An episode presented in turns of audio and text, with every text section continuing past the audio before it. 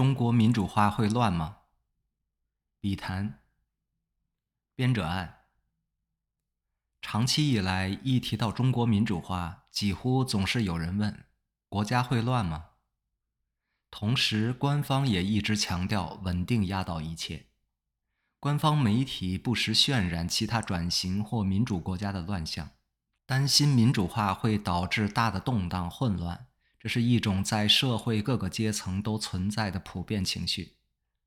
尽管从来没有人清晰界定，但听起来似乎那种动荡混乱很可能是灾难性的、难以承受的。这种普遍担心的大乱究竟是什么？是经济崩溃、没有法律秩序的无政府状态、国家分裂、内战、不同政治力量之间的竞争，还是其他？如何看待对中国民主化前景的这种普遍担忧？它主要是出自人们天生的保守倾向，即对未知之境的恐慌不安，还是官方宣传潜移默化的影响？从其他国家的经验和中国自身的情况看，这种想象的恐惧有多大的合理性？中国民主转型究竟存在哪些风险？应以什么心态对待可能的震荡与风险？哪些风险是可以未雨绸缪、尽量避免的？如何减少转型过程中的不确定性？如何看待民主、专制与稳定的关系？目前中国语境中，特别是官方话语中的稳定存在哪些问题？中国目前是不是一个稳定的国家？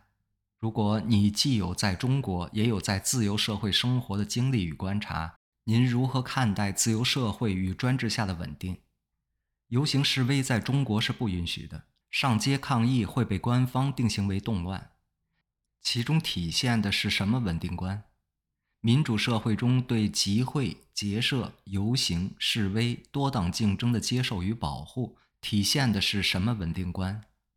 就这些问题，我们邀请了专家学者与海外中国留学生进行笔谈。简短的评论当然不足以回答这么多而且重要的问题。我们欢迎专家学者赐稿做更深入、细致、全面的讨论。王飞玲，美国佐治亚理工大学国际政治系教授。这是一个极具理论价值与现实意义的话题。担忧社会动乱无序是人之常情，也是人类之所以要建立政治制度与国家权力的第一原因。但是如果一个国家征税与警察齐备，还是经常性的被所谓大乱所困扰，那就是该国政府无能无道，缺乏执政合法性，连最基本的工作也没做好。在今年出版的《中国记录：评估中华人民共和国》一书中，我分析了中国的政治法理。一个根本性的次优化问题就是，举国体制专政七十多年。予取予夺，天价耗费，扰民不止，还是在不断的警告动乱，动辄记起亡国亡党的虎人番。当然，对于维护一党乃至一人的专政与特权来说，北京至今做的倒是相当的优化，而中国人民对此则是牺牲无数，忍受各种劣质治理，为此无休止的伟大斗争而不停的吃苦受累。人们于是常常就怨恨不已，戾气深重。如同其他许多威权乃至集权国家一样，中国政府长期以来不断制造和夸大各种敌人，从阶级敌人、外国间谍到所谓动乱，从而煽动利用各种真真假假的仇恨与恐惧，以益民于利。挑战一党专政被臆造灌输为等同于动乱无序。要么是一人一党永远专政，要么就是地狱般的无政府大混乱。这种说法既不符合史实，也没有逻辑，还彰显了掌权者的自私与邪恶。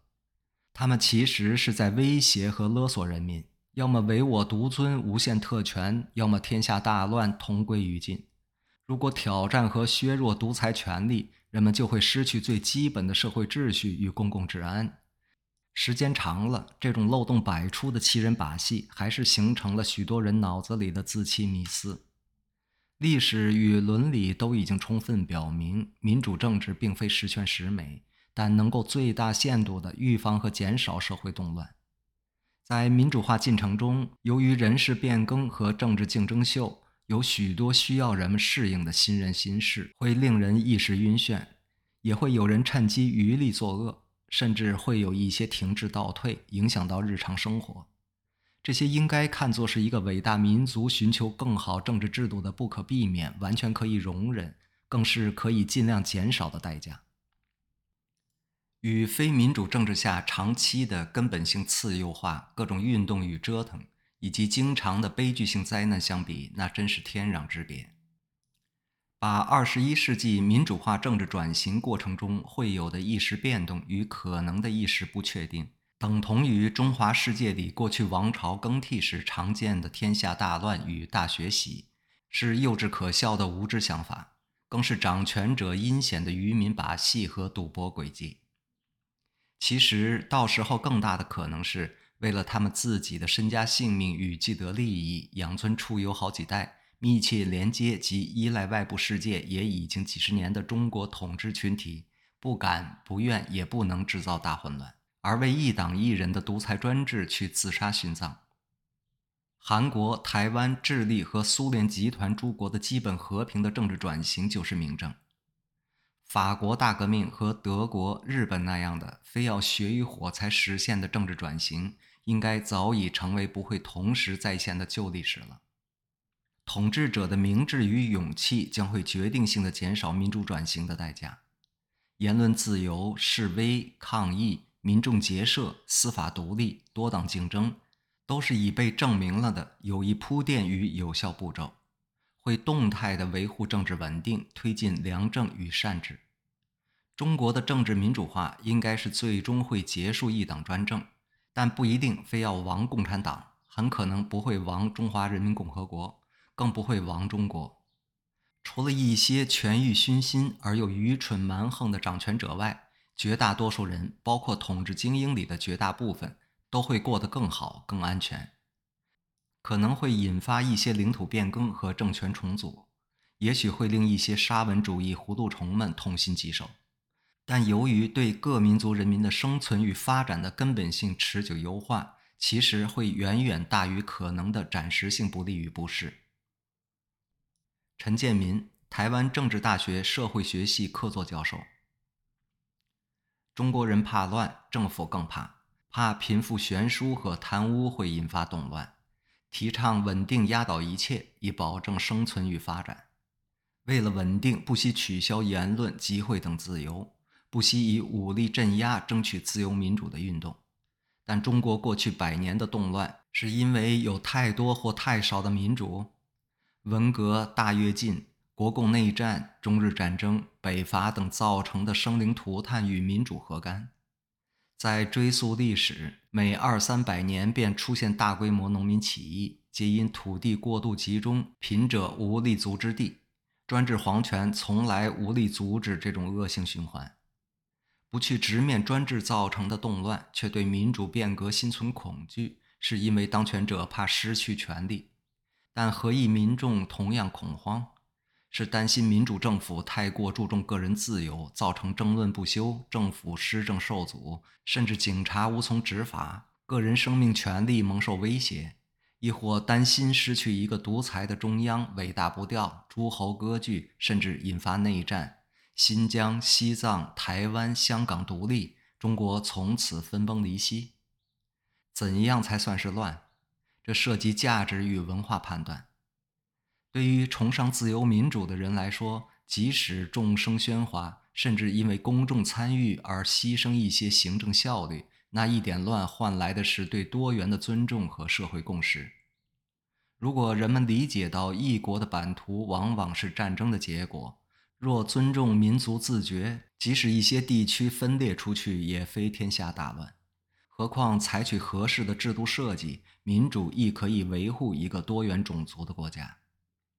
二次大战后，一些新兴民主国家出现严重种族冲突，甚至最终分裂成不同的国家。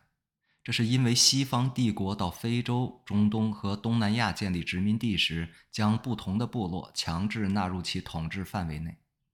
当这些国家在战后决定结束殖民统治而进行非殖民化时，往往硬搬宗主国那套民主制度。以英国为例。其西敏寺模式民主强调少数服从多数、单一制、分区单一席单票制选举、两党制、单一政党执政等做法，只适合种族、语言、宗教组成较为单一的社会，而许多殖民地的状况并非如此。试想，一个族群在一新兴国家中只占少数，与其他较大的族群长期处于紧张关系。如果采用英国的民主模式，该族群会成为持久的少数。与其被其他族群以民主之名欺压，倒不如走上分离主义之路。但阿伦特·杰里哈特以瑞士、比利时等国家为例，提出以权力分享为原则的共识性民主。实行联邦制、联合政府、比例代表制选举等，令少数族裔的文化、宗教、语言受到保护，而最终留在同一主权的国家。中国如果成为民主国家，而且希望不以暴力维系各个民族，必须采纳部分共识性民主的制度，譬如联邦制和全面下放语言及宗教政策权利至各族群。至于如何避免民主化带来政局的不稳和管制能力的大幅下降，非一篇短文可以处理。胡安·林茨和阿尔弗雷德·斯泰潘有专书讨论民主巩固的问题。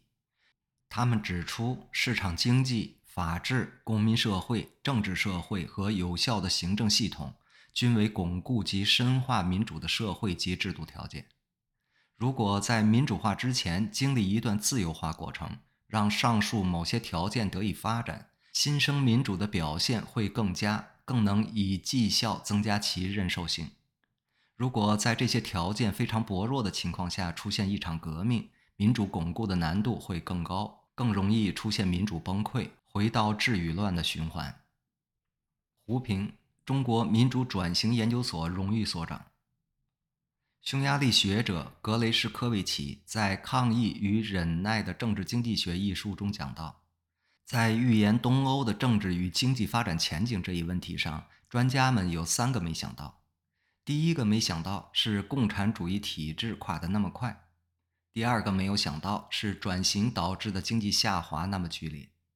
第三个没想到是在转型时衰退那么严重且持续时间那么长的情况下，没出现不少第三世界国家在转型过程中曾出现的那种剧烈动荡的现象，也就是没有乱。补充一句，蒙古的民主转型也没有乱，其实苏联的民主化也没有乱，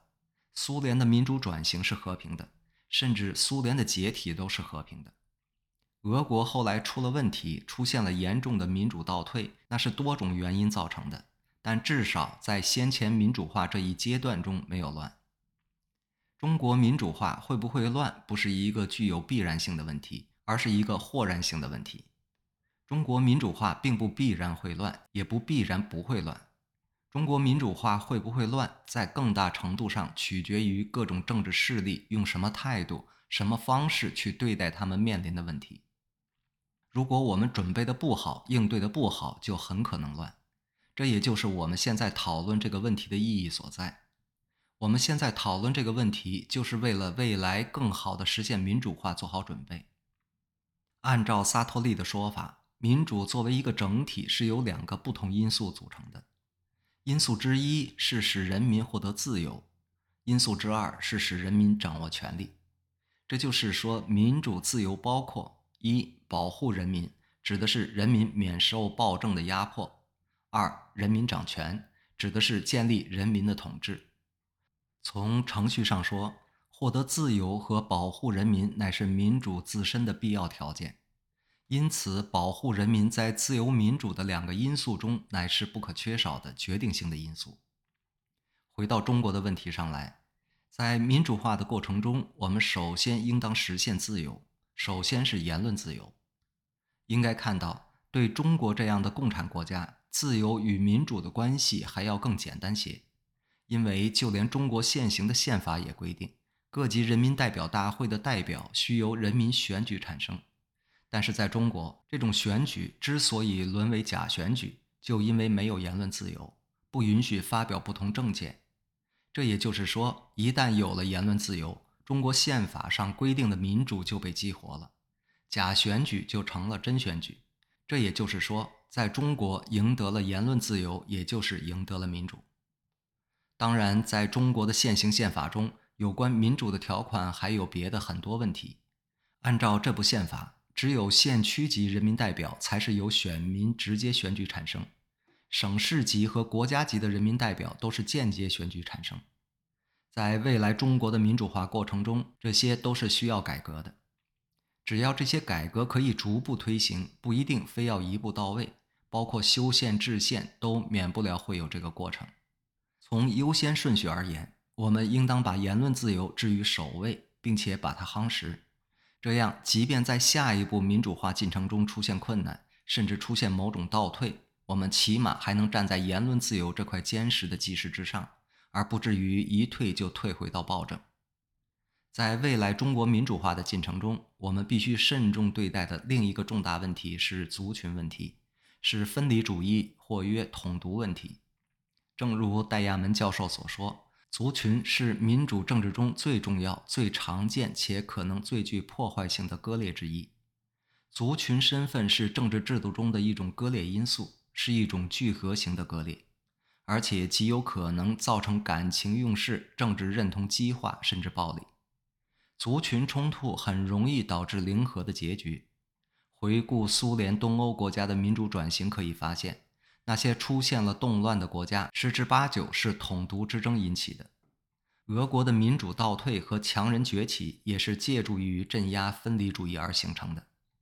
可见这个问题对民主化进程的重要性。关于这个问题，我在《要得公道，打个颠倒：中国民族问题与民主转型》一书中有详细论述，这里就不重复了。宋永毅。美国加州州立大学洛杉矶分校荣休教授讨论中国的民主化转型是否会引起社会的动荡和内乱。我认为必须首先大致的界定什么是令人忧心忡忡的动荡和内乱。民主化后的中国或许很快出现这样的乱象：一是雨后春笋般的新政党喷发，民众和媒体都会习惯于对执政者指手画脚。乃至游行示威都成了家常便饭。二是，在选举中会出现某个社会的意见分裂，甚至水火不容，非得通过数人头的投票才能解决。三是，选举后的议会里出现执政党和在野党之间的不断互相攻坚，甚至偶尔发生不雅观的肢体冲突，造成决策的效率缓慢。如果有人担心这些为不可接受的动荡和内乱，那就是杞人忧天了。一个民主社会必然是一个众声喧哗的多元社会，而社会的意见分裂有时也确实只有通过投票得出的多数来决定。但是数人头的民主选举绝对要好于砍人头，诸如阶级斗争和政治迫害后达到的专制，因为它不会造成流血和最宝贵的生命的丧失，使最终的和平妥协成为可能。有人说，专制政治的特点是你死我活，而民主政治则建立在你活我也活的基础上，这是很有道理的。简言之，一个允许不同观点和利益进行纷争的多元社会，才是政治代价最小的活跃的社会。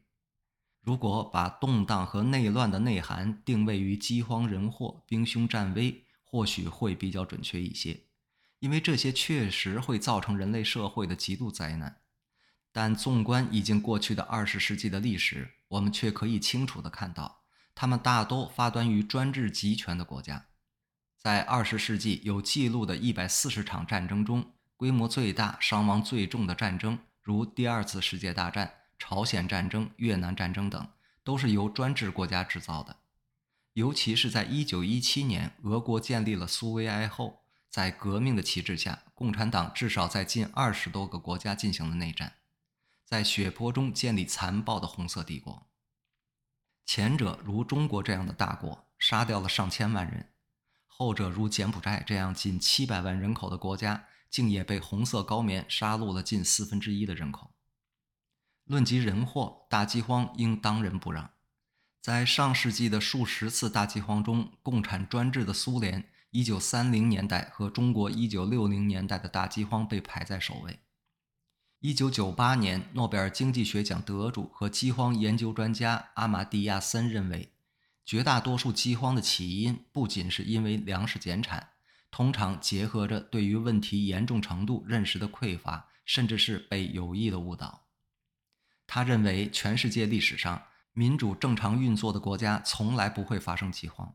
而当时的中国在毛泽东的经济政策每年饿死百万人级人口的情况下，却没有在议会或者报纸出现批评的声音，因为缺乏反对党和新闻自由。经济政策持续三年而没有得到矫正，从而造成了现代社会最大规模的饥荒。从历史的纵横中关照民主和专制政权，哪一个更会导致动荡和内乱，应当是一目了然的。坚贞光，笔名，中国大陆社会学副教授。民主化是从集权向分权转变的社会变迁。社会变迁无疑会引起人们的适应问题，民主化会带来包括生理、认知、行为和结构等诸多方面的变化和与之相应的适应问题。人们能否接受和适应民主化带来的诸多变化，将影响个体、社会和制度的互动关系，进而影响社会秩序和民主化进程。民主化有可能在短期内对人们的生活方式、生活条件。生活质量和社会安全产生负面影响。民主化要求民众具备与民主相适应的认知模式和水平。民主化需要民众积极、理性、有序参与民主政治的行为方式和能力。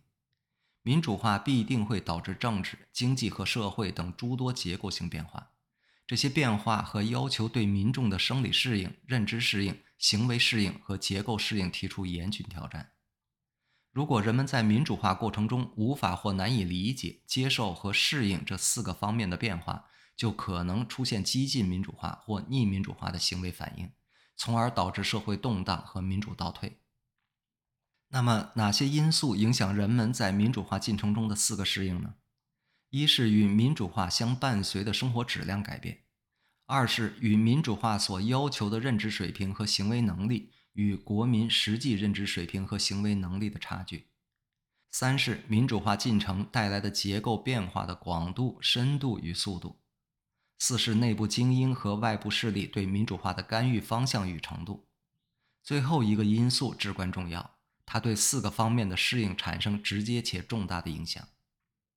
针对影响民主化适应的几个因素，结合中国民主化所经历的成败得失，借鉴新兴民主国家的经验。我认为中国民主化大概率不会引起激烈的社会动荡。首先，中国三十多年改革开放积累了较为丰富的物质财富，使人们的生活水平大为提高。即使近十年来逆改革开放的骚操作对经济发展造成巨大伤害，但一旦中国民主化，就会重启改革开放，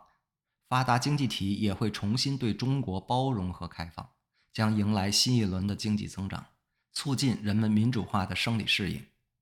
其次，三十多年改革开放与全球化、信息化相伴而行，使越来越多的人们接触、认识、理解和接受民主的思想观念和行为方式，为中国民主化奠定了较为广泛而深厚的思想启蒙和行为学习的基础。尽管近十年来政府不遗余力的反启蒙对民主化造成不利影响。但这种影响仅限于认知能力不足的中下层民众，而近年来的集权化和由此导致的经济衰退，反而有助于社会精英的民主启蒙，使人们更加全面深入地认识到专制的危害和民主的好处。再次，中国是民主化的后进生，经历多次民主化失败，有国内外民主化的丰富经验和教训可资借鉴。在一定程度上，可避免重蹈他国和本国激进民主化的覆辙，不会出现过广过快的民主化，这有利于人民对民主化的结构适应。最后，国内精英和外部势力会形成推进中国民主化的合力，为中国民主化提供正面扶持、引导、约束和推动。近十年来，无论是中国的政治精英、知识精英，还是经济精英，都经历或正在经历高度集权的洗礼，痛定思痛，他们应该会达成中国必须民主化的共识。在国际社会，民主化已经成为大势所趋，民主阵容日益壮大和联合。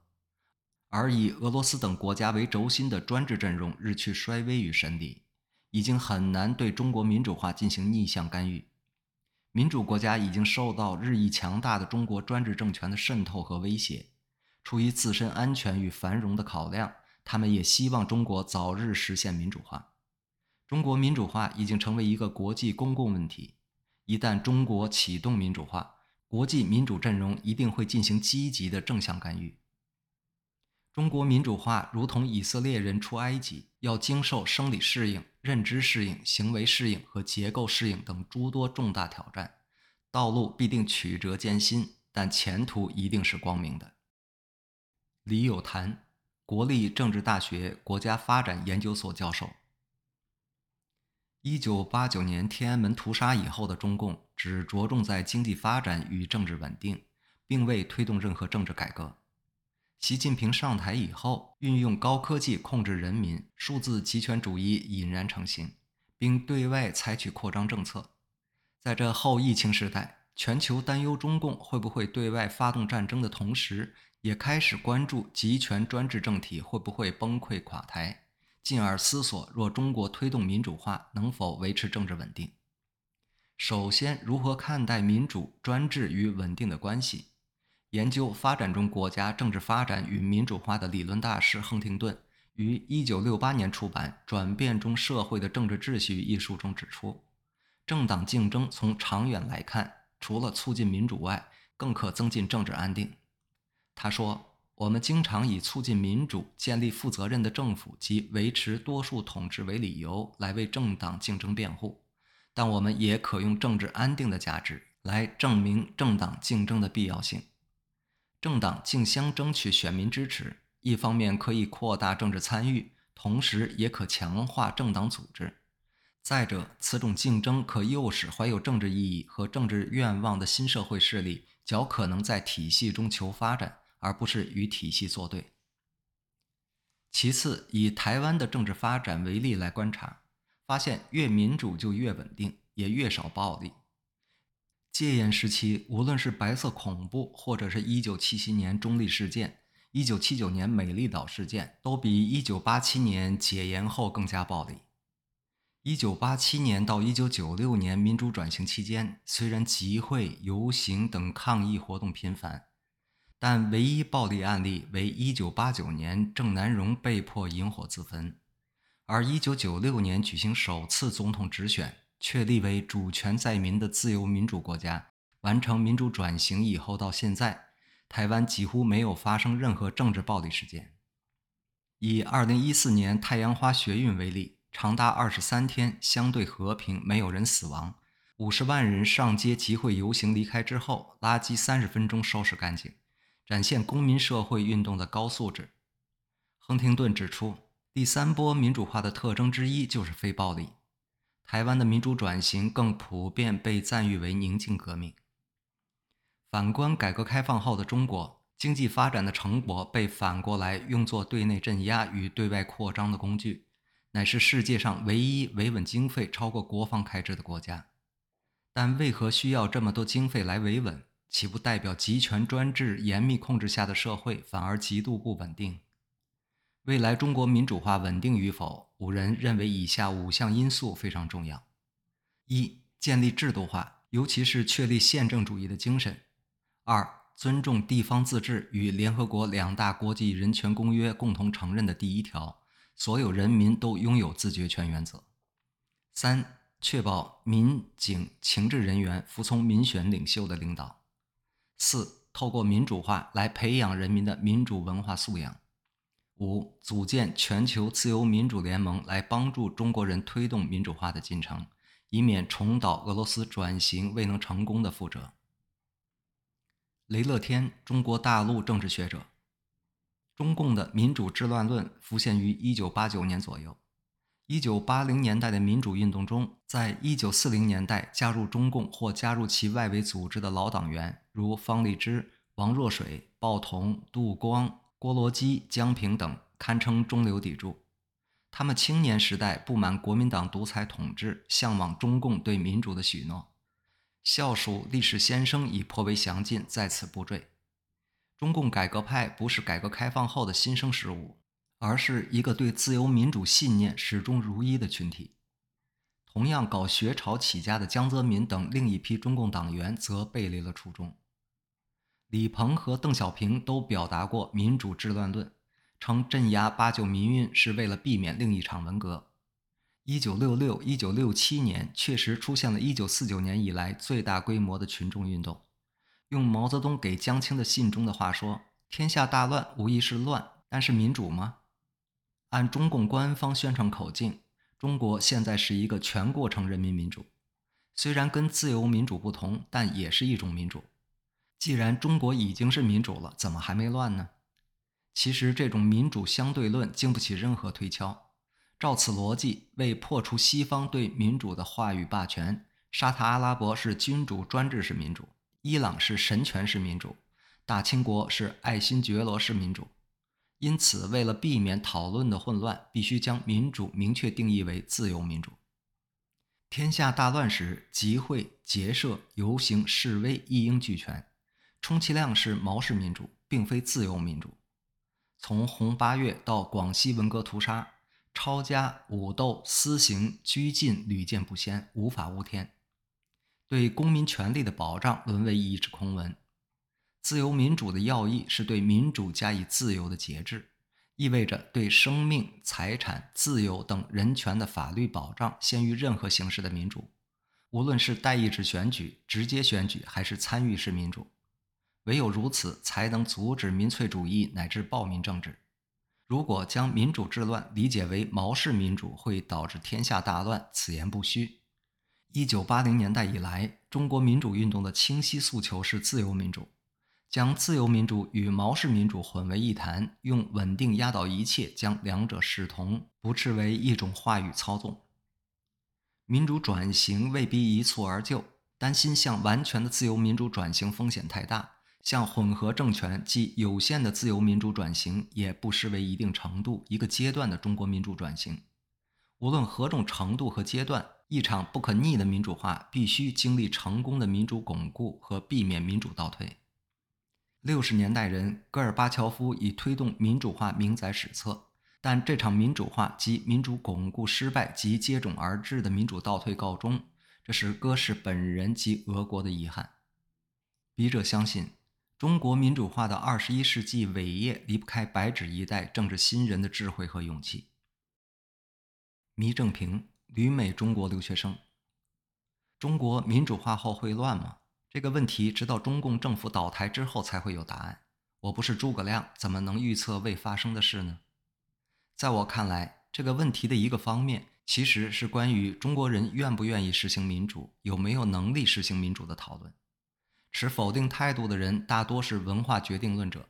他们认为中国几千年大一统的历史传统、忠孝节义的儒家文化，使得中国人无法实践源自西方的这一政治制度。所以，即使中共政府倒台、民主制度建立之后，中国人也会选择另一个独裁者作为领导人，最后重新令这个国家乃至世界陷入混乱。持肯定态度的人则大多是制度论决定者。他们认为，实行民主制度后，中国人获得言论自由的投票等权利，能够收到不同的信息，自然就会摒除国家主义等思想，选择坚持民主制度并代表他们利益的领导人。但我认为这两种观点都有偏颇之处。对于文化决定论者来说，似乎每个人一出生便获得了一个无法更改的出场设置。不过，这却无法解释他们自己作为中国那片土地上生长起来的人为什么会选择支持民主制度，也无法解释为什么在欧美、台日等成熟的民主国家内，依然有白人至上主义者、法西斯和支持中共统治的坦克党。而对于制度决定论者来说，似乎民主是一剂万灵药，只要中共倒台，实行民主派制定的宪法和转型正义方案，一切问题便会迎刃而解。可是，即使在成熟的民主国家内部，各种矛盾依然存在，甚至很尖锐。现在更是面临着威权、保守主义回潮的威胁。必须要说明的是，这并不是说民主制度不行。相反，我觉得只有一人一票、分权制衡的宪政民主才能称之为民主。也只有宪政民主才能真正保障公民权利。那么，到底是什么决定了中国人愿不愿意、有没有能力实行民主呢？在这里，我曾向胡平先生请教一个问题：民主强、民刊一代成长于文革时期，信息极度闭塞，连书都没有几本，他们的自由民主思想是从哪里来的呢？他的回答是过去痛苦的经验。正是因为经历了那个疯狂的年代，受到或看到了非人道的迫害，一些人开始反省，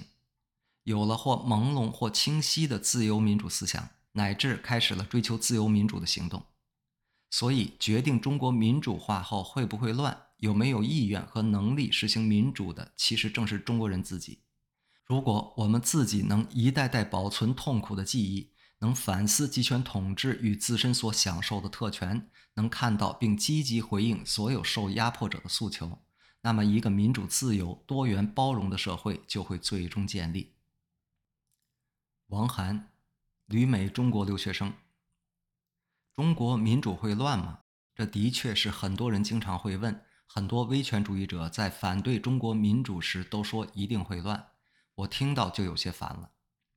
首先，民主自由本就是天赋人权，与民主之后发生什么结果并没有关系。民主本身就是目的。启蒙运动、法国大革命、美国独立战争，在西方文明史发展的几百年历史上，革命发生时，英勇的人民并没有想到革命之后的政府会不会乱，会不会因为持续的争论导致政府效率低下，会不会因为地方和中央冲突而导致战争。当时人们想的仅仅是民主本身作为议事程序就可以作为追求的目标，不论其带来的结果和影响如何，政府国家作为一个共同体，其本身就应该保障人民拥有参政议政、选出自己领导人的权利。这种权利是神圣不可侵犯的，因为每个人都应该相信，不管人生来经济上有多大差距，他们在社会上拥有的权利应该是相等的。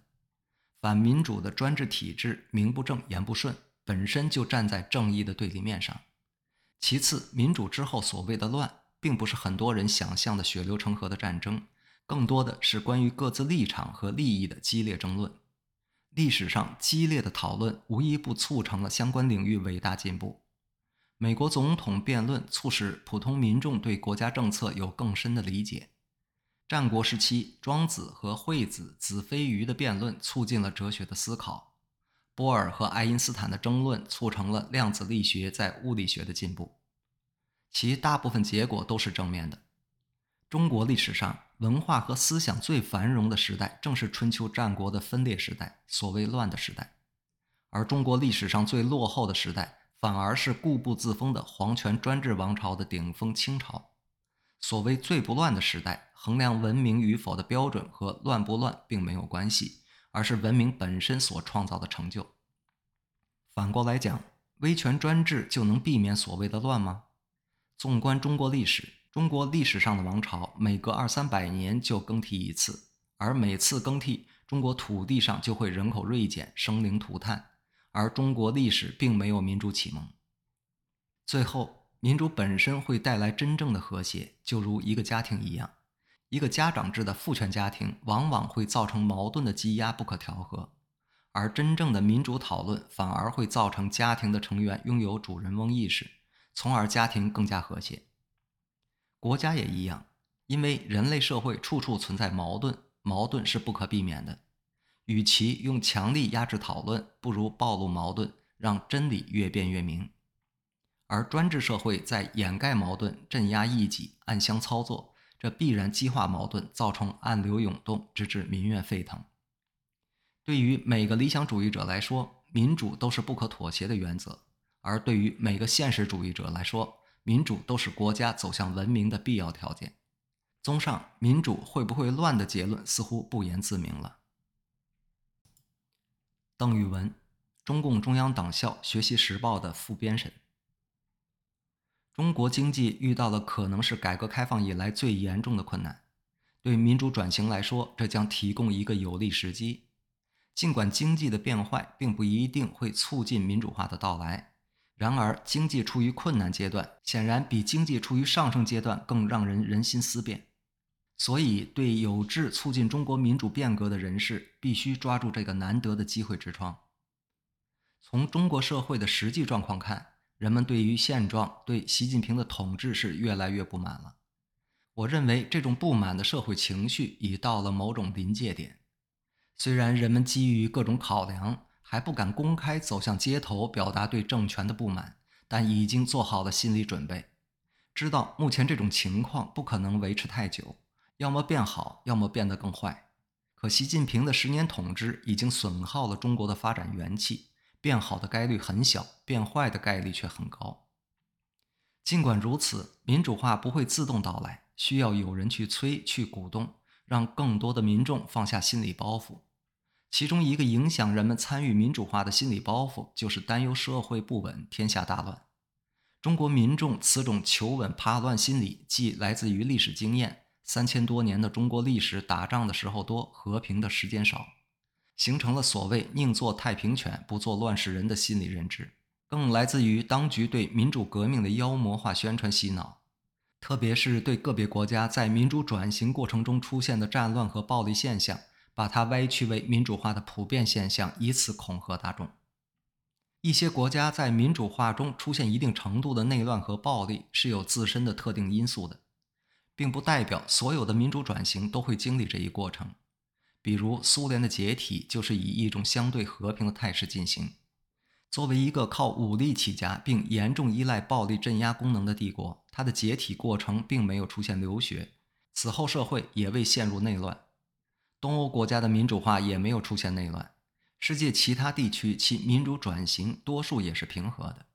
因此，把民主化和动乱、暴力、战争等挂起钩来，认为是国家民主转型的必然现象或普遍规律是错误的，乃中共多年来为维护一党专政统治而编造的宣传伎俩。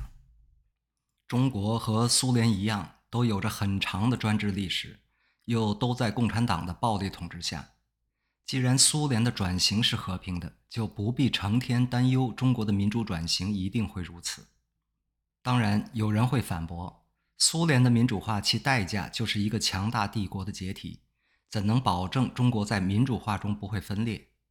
确实不能保证，甚至也不能保证中国就一定不会出现动乱。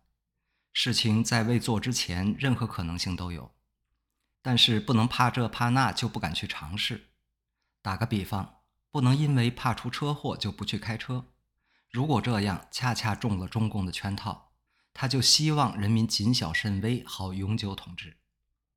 政权更替免不了是有代价的，我们所能做的就是使每个人在民主化中代价尽量的少，在每个人的可承受范围内。不过话也说回来，在一个政权气数已尽时，不会因为人们怕乱，他就不会崩溃。